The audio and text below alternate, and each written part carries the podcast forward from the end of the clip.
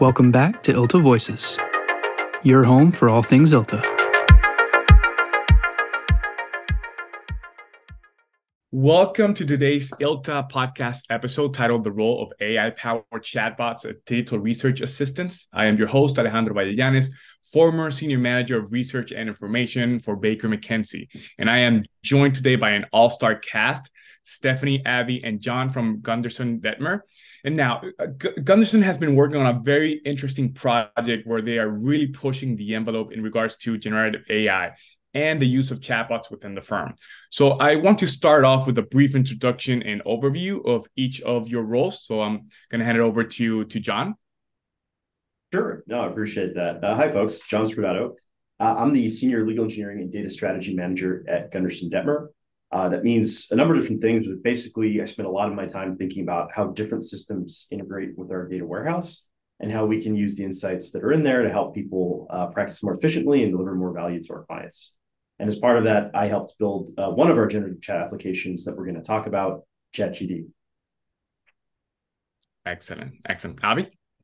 Sure. Hi, I'm Avi Saiger. I'm a practice innovation attorney in the employment group uh, at Gunderson Dettmer. And I, I, joined Gunderson about two years ago after working in initially general commercial litigation and employment litigation for many years and um, and then transitioning to knowledge management, uh, the knowledge management field at a, an employment specialty firm. Um, but at Gunderson, it's been a very exciting opportunity to uh, pull from the employment uh, law experience and combine that with um, cutting edge technology and, and, a client base that you know is made up of, of startups and uh, businesses that are very familiar with uh, state of the art technology. And so it's been a, a, fun challenge to to use technology to make our practice group, the, the employment group, as um, nimble and efficient and dynamic as possible um, to help colleagues and clients, and um, and again to put the employment uh, history and knowledge to work uh, within the group. Excellent. Many thanks, Avi and, and Stephanie. Hi, I'm Stephanie Goutos. I'm uh, the practice innovation attorney at Gunderson Dettmer, where I lead the strategic innovation and KM initiatives for the employment and labor practice. Uh, we work with our practice group leader, Natalie Pierce, and our firm's innovation team, led by the amazing Joe Green. Uh, and our ultimate goal is really to build the legal practice of the future. So that means doing whatever we can to best leverage technology and automation to meet the evolving needs of our clients. Excellent. Well, many thanks, Stephanie. And, and indeed, it was it was the, uh, an interview that I had with Joe Green that um, I came about the, the, the project that Gunderson was was building. So um, I'm curious how the idea of implementing the chatbot system for the firm came about. Yeah, I can speak a little bit about that. So, you know, as with many people out there, I think we were uh, really interested in the wave of interest in in generative AI applications. Uh, we'd been playing around with it ourselves, kind of exploring some of the capabilities, and you know, generally impressed by what it could do. Uh, weren't exactly sure what it should do, and I think that's a question that there's an ongoing dialogue to figure out, both internally as well as uh, in the industry at large. But one of the things we really wanted to figure out is to explore that question and what the best way to do that was. And we initially thought, you know, let's work with vendors. There's a number of products out there. They look interesting. The people who are developing them sound like they know what they're doing.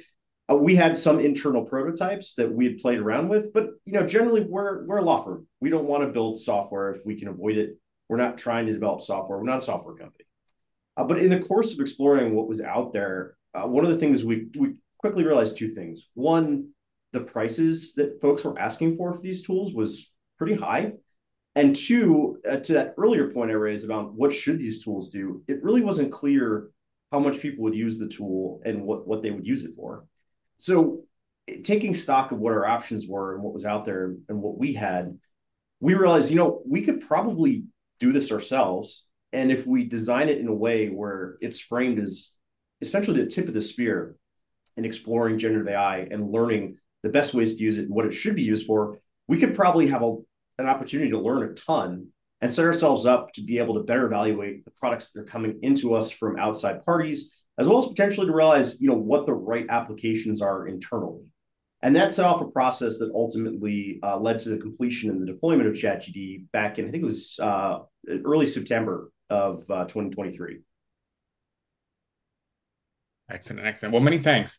Now, in, in regards to the implementation process, what were some of the key challenges you faced when introducing ChatGD to the to the firm? Mm-hmm.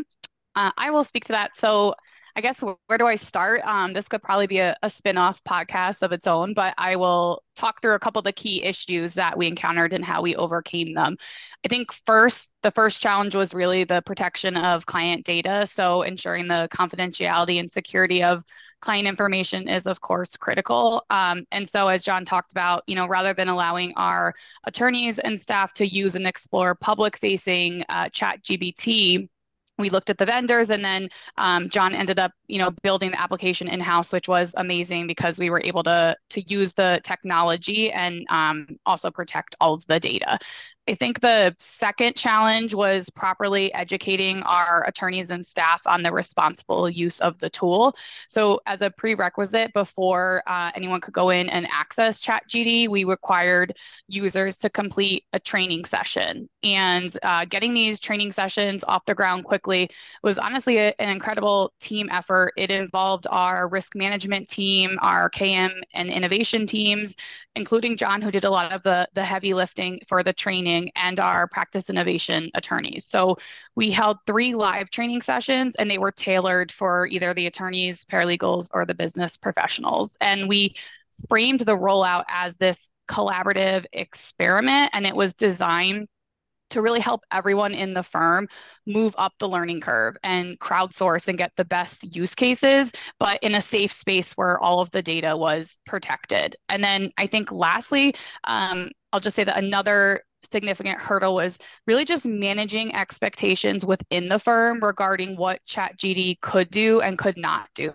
So it's not a search engine, right? And it shouldn't be used like one. Um, ChatGD is incredible, but it's it doesn't replace your law degree. It's not going to make your coffee, you know, not yet. Um, so we had to really communicate clearly what the capabilities were, what are the intended use cases, and then what are those areas where human judgment um, and expertise, you know, remain indispensable. So we did this by providing a lot of examples of effective use cases. Um, you know, this this worked for this person, and then that helped all of our team understand the best ways they could responsibly leverage it.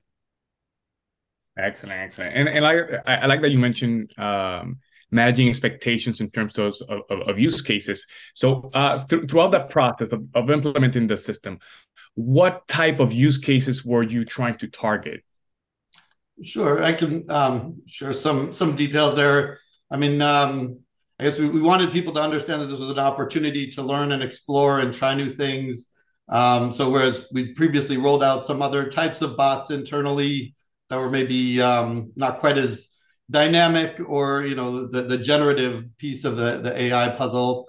Um, you know, so we, we encourage people to think about ways to use the tool to you know whether it was summarizing materials. Um, people were able to um, upload legal documents and and explore ways to either summarize them or um, redline documents, compare red lines, and to uh, sort of increase the efficiency with which they were analyzing materials. Um, the people were u- encouraged to use the tool to draft emails or letters or to prepare presentations or training.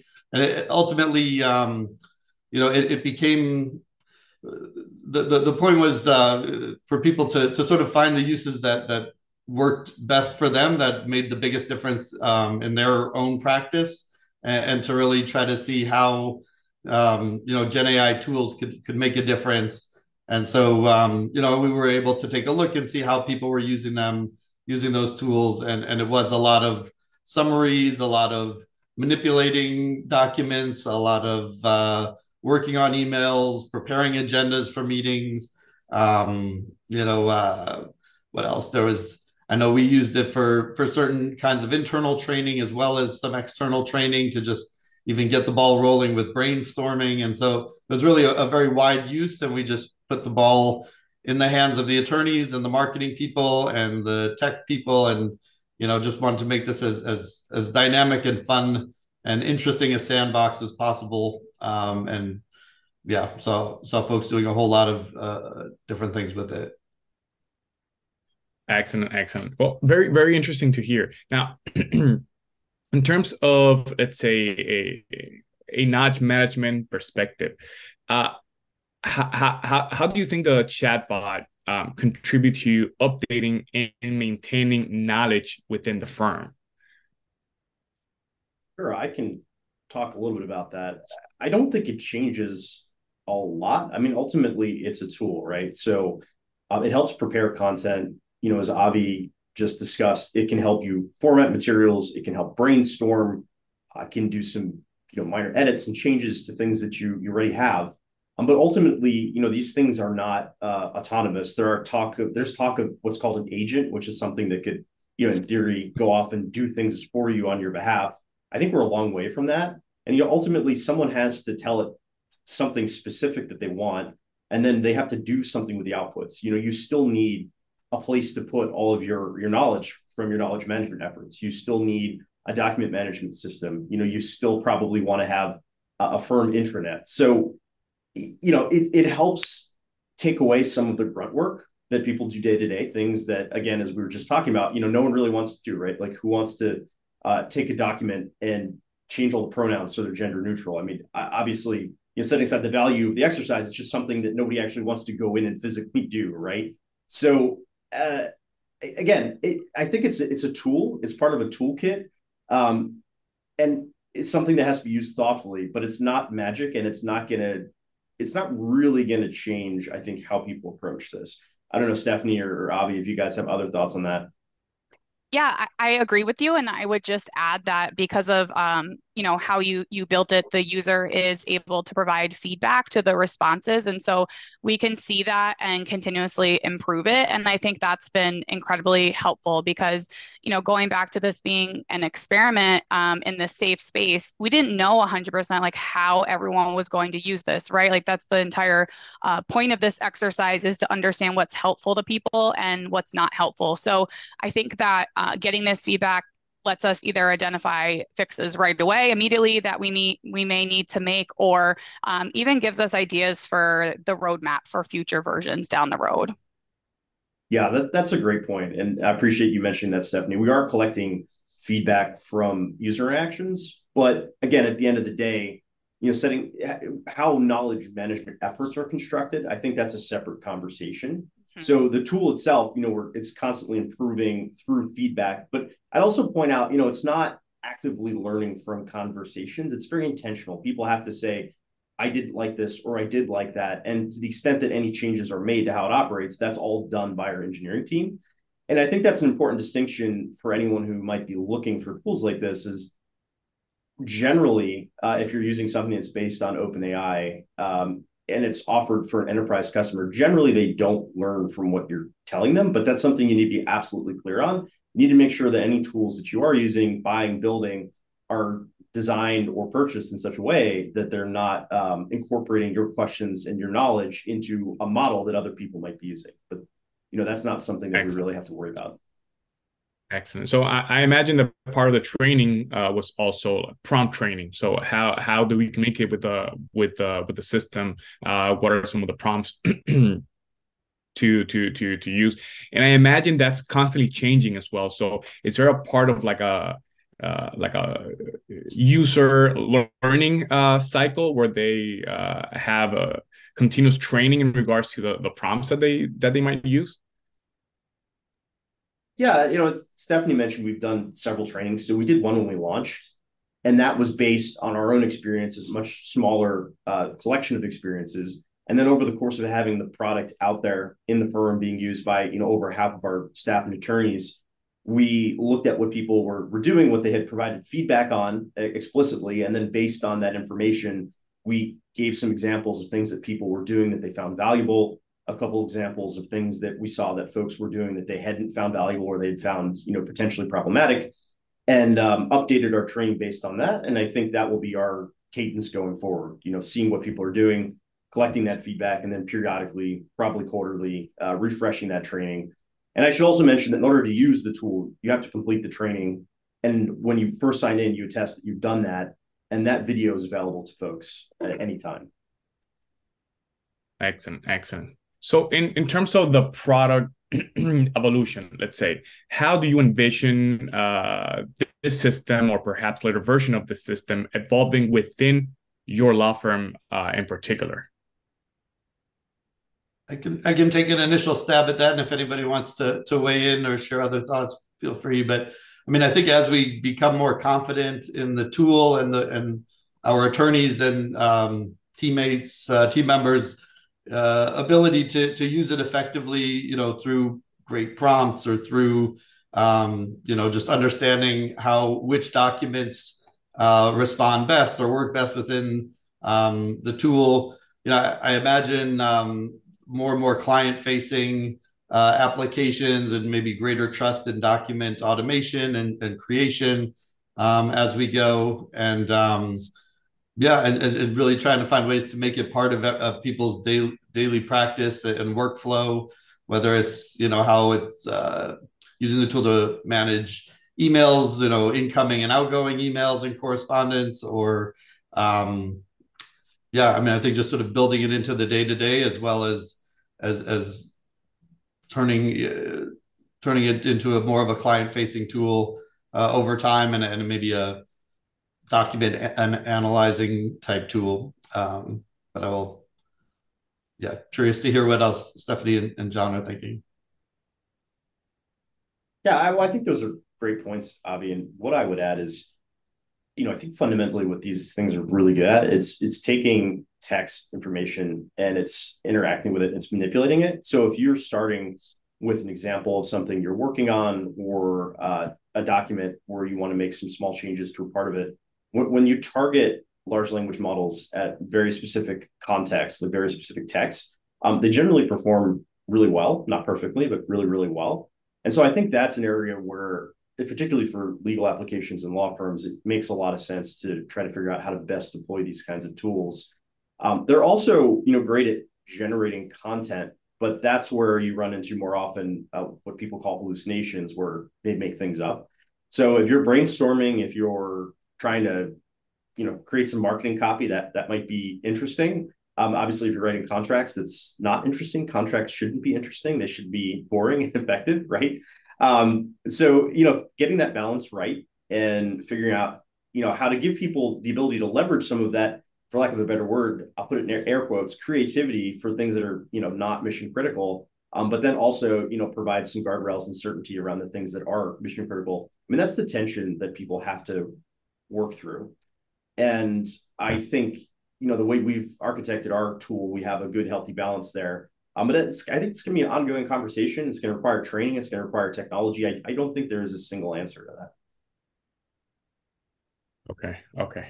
Excellent. So, in in regards to how we move forward, what uh, what additional considerations or challenges should we keep in mind when advancing these uh, Gen AI powered uh, systems? And I, Stephanie, you, had mentioned some great um, great observation in regards to challenges. So, so perhaps you know what's in your mind? Like, what additional considerations should we have? Should we keep? So I think there's a joke somewhere in here about I could write a 50 page paper on this, uh, which we did, but um, I should have put it in chat GD this morning. I'll share a couple of the, the highlights. Um, number one, I would say companies need to prioritize cybersecurity and safety.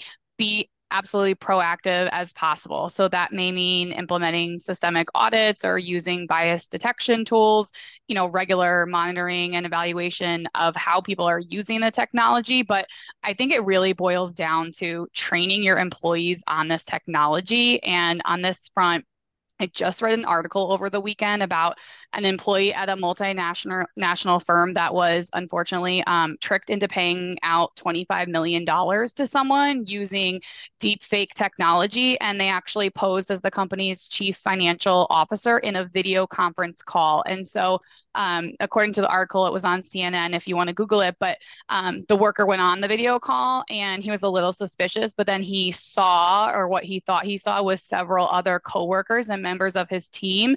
And they were actually actually all deep fake recreations. And so, um, you know, the other people to him looked and, and sounded legitimate. And so the money ended up being being sent. So this is obviously absolutely terrifying, and um, companies really need to proactively train their employees to make sure scams like this do not happen again in the future. Um, I would also highlight the need to establish clear policies and guidelines for how to use the technology appropriately and make sure that you're communicating that to your employees. So, our attorneys at Gunderson we work with a lot of companies now to draft and update these policies. Things are changing very quickly, so you have to just be ready to pivot and incorporate whatever the new regulation or best uh, practice is of, of the week.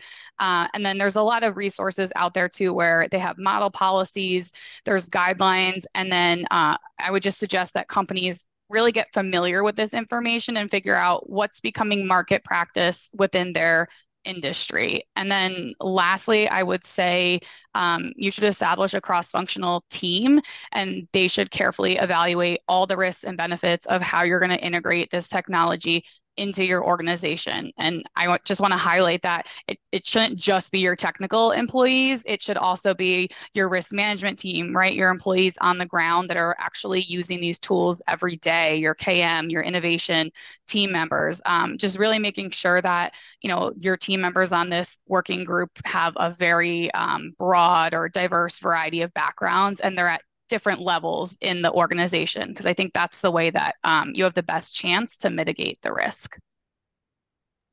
Yeah, I think that's such a great point, Stephanie, right? Like having that breadth of uh, viewpoints and experiences mm-hmm. and backgrounds.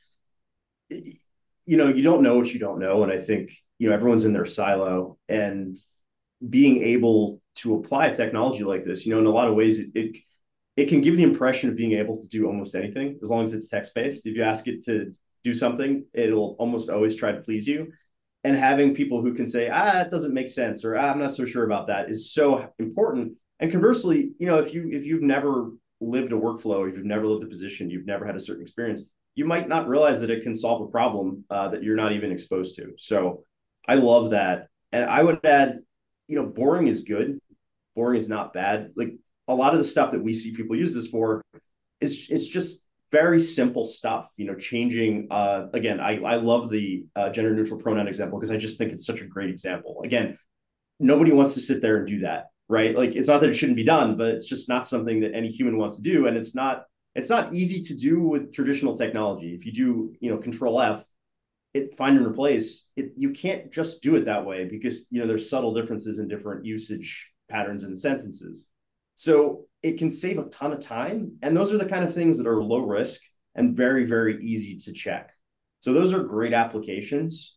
And I think generally anything where you're starting from, um, again, you're starting from text that you know that you have experience in, that you can quickly evaluate the output. That's the sweet spot, at least right now. And I think there's tons of areas for that to be applied. Excellent, excellent. Well, many thanks. Um, and we're close to, to wrapping up, but perhaps one last question in regards to uh, user adoption. So, what have you seen from from the firm in terms of uh, adoption rates for the for the system? Well, I can throw out some statistics. I don't know if anyone else wants to throw in some anecdotes, but one of the things that's great about generative AI, our ChatGD in particular, is one of the only tools I've ever seen that people just start using on their own. I mean, obviously they go through the training, but I've been in the legal mm-hmm. innovation space for six years, and it's always a slog to get people to try new stuff. You have to beg them sometimes. Hey, have you tried that tool? Do you have time? You want to try that tool? This is something where you know just day after day we have new people logging in. Usage is constant growing. Uh, so yeah, I mean, I think it's it's generally it's solving a need, or at least it's making people happy, and that's uh, somewhat unusual for software tools in legal. Which you know, no disrespect to any vendors out there, uh, but it's it's sort of um, surprising how much people like using it. Mm-hmm. Yeah, I agree with that. Sometimes I'll just sneak it in the end of a call that has nothing to do with Gen AI. If we have like a couple of minutes left, like, hey, screen share, have you seen this? You know, this is what you can do. And I love that moment where someone just looks absolutely amazed and they're like, oh my gosh, it can draft email. Oh my gosh. And then they just go and they explore and they play around with it for, you know, hours. Um, so yeah, just talking about it and constantly encouraging people to get in there and try it for themselves. And and I would just add that I've been on those calls. I've seen Stephanie do that, and it's fun to see. So then uh, we have this. It's oh, holy cow! Like, So that's where my Nice. days are As soon as coming from. call's Thank over, you, I'm going to check Stephanie. it out. Yeah. I can see that being used uh, for the internal marketing as well, just their expressions and their faces, and perhaps some of the some Yeah, of the, right. Uh, the, yeah, yeah. so, uh, John, Stephanie, Avi, uh, I would like to thank you for joining uh, today, for your time, and for sharing your experience and in, in, in, insights. Uh, like I said at the beginning, I truly believe that you're pushing the envelope and and, and leading uh, within the legal industry in creating internal and proprietary technology with with Gen Gen So I uh, kudos to to to the team, to the group. I'm sure those that will be tuning in to view this session later will find great value. And uh, if we want to connect and perhaps keep this conversation going, where where can we find you? Uh, well, for me, I'm usually hanging out on LinkedIn or I'm I'm coding somewhere in a basement. So uh, LinkedIn is good for me. Uh, you could in the winter you could probably find me on a Florida beach with the frozen margarita, but if you don't Oh, want to go that far, um, I'm also pretty active on LinkedIn, so you're always welcome to reach out and message me or email me sgoutos at gunder.com. I'm always happy to nerd out and discuss anything related to AI with people in our community. And, and I'm in Chicago, but working remotely, and like the others on LinkedIn. Also, we're all, I think, on the Gunderson website. Um, you find our emails there and asaiger at gunder.com. Excellent. Well, many thanks again, and I'm really looking forward to uh, to seeing how this uh, evolves and grows over time. Thank Take you care, so much everyone. for having Thank us. Thank you so much. Appreciate it.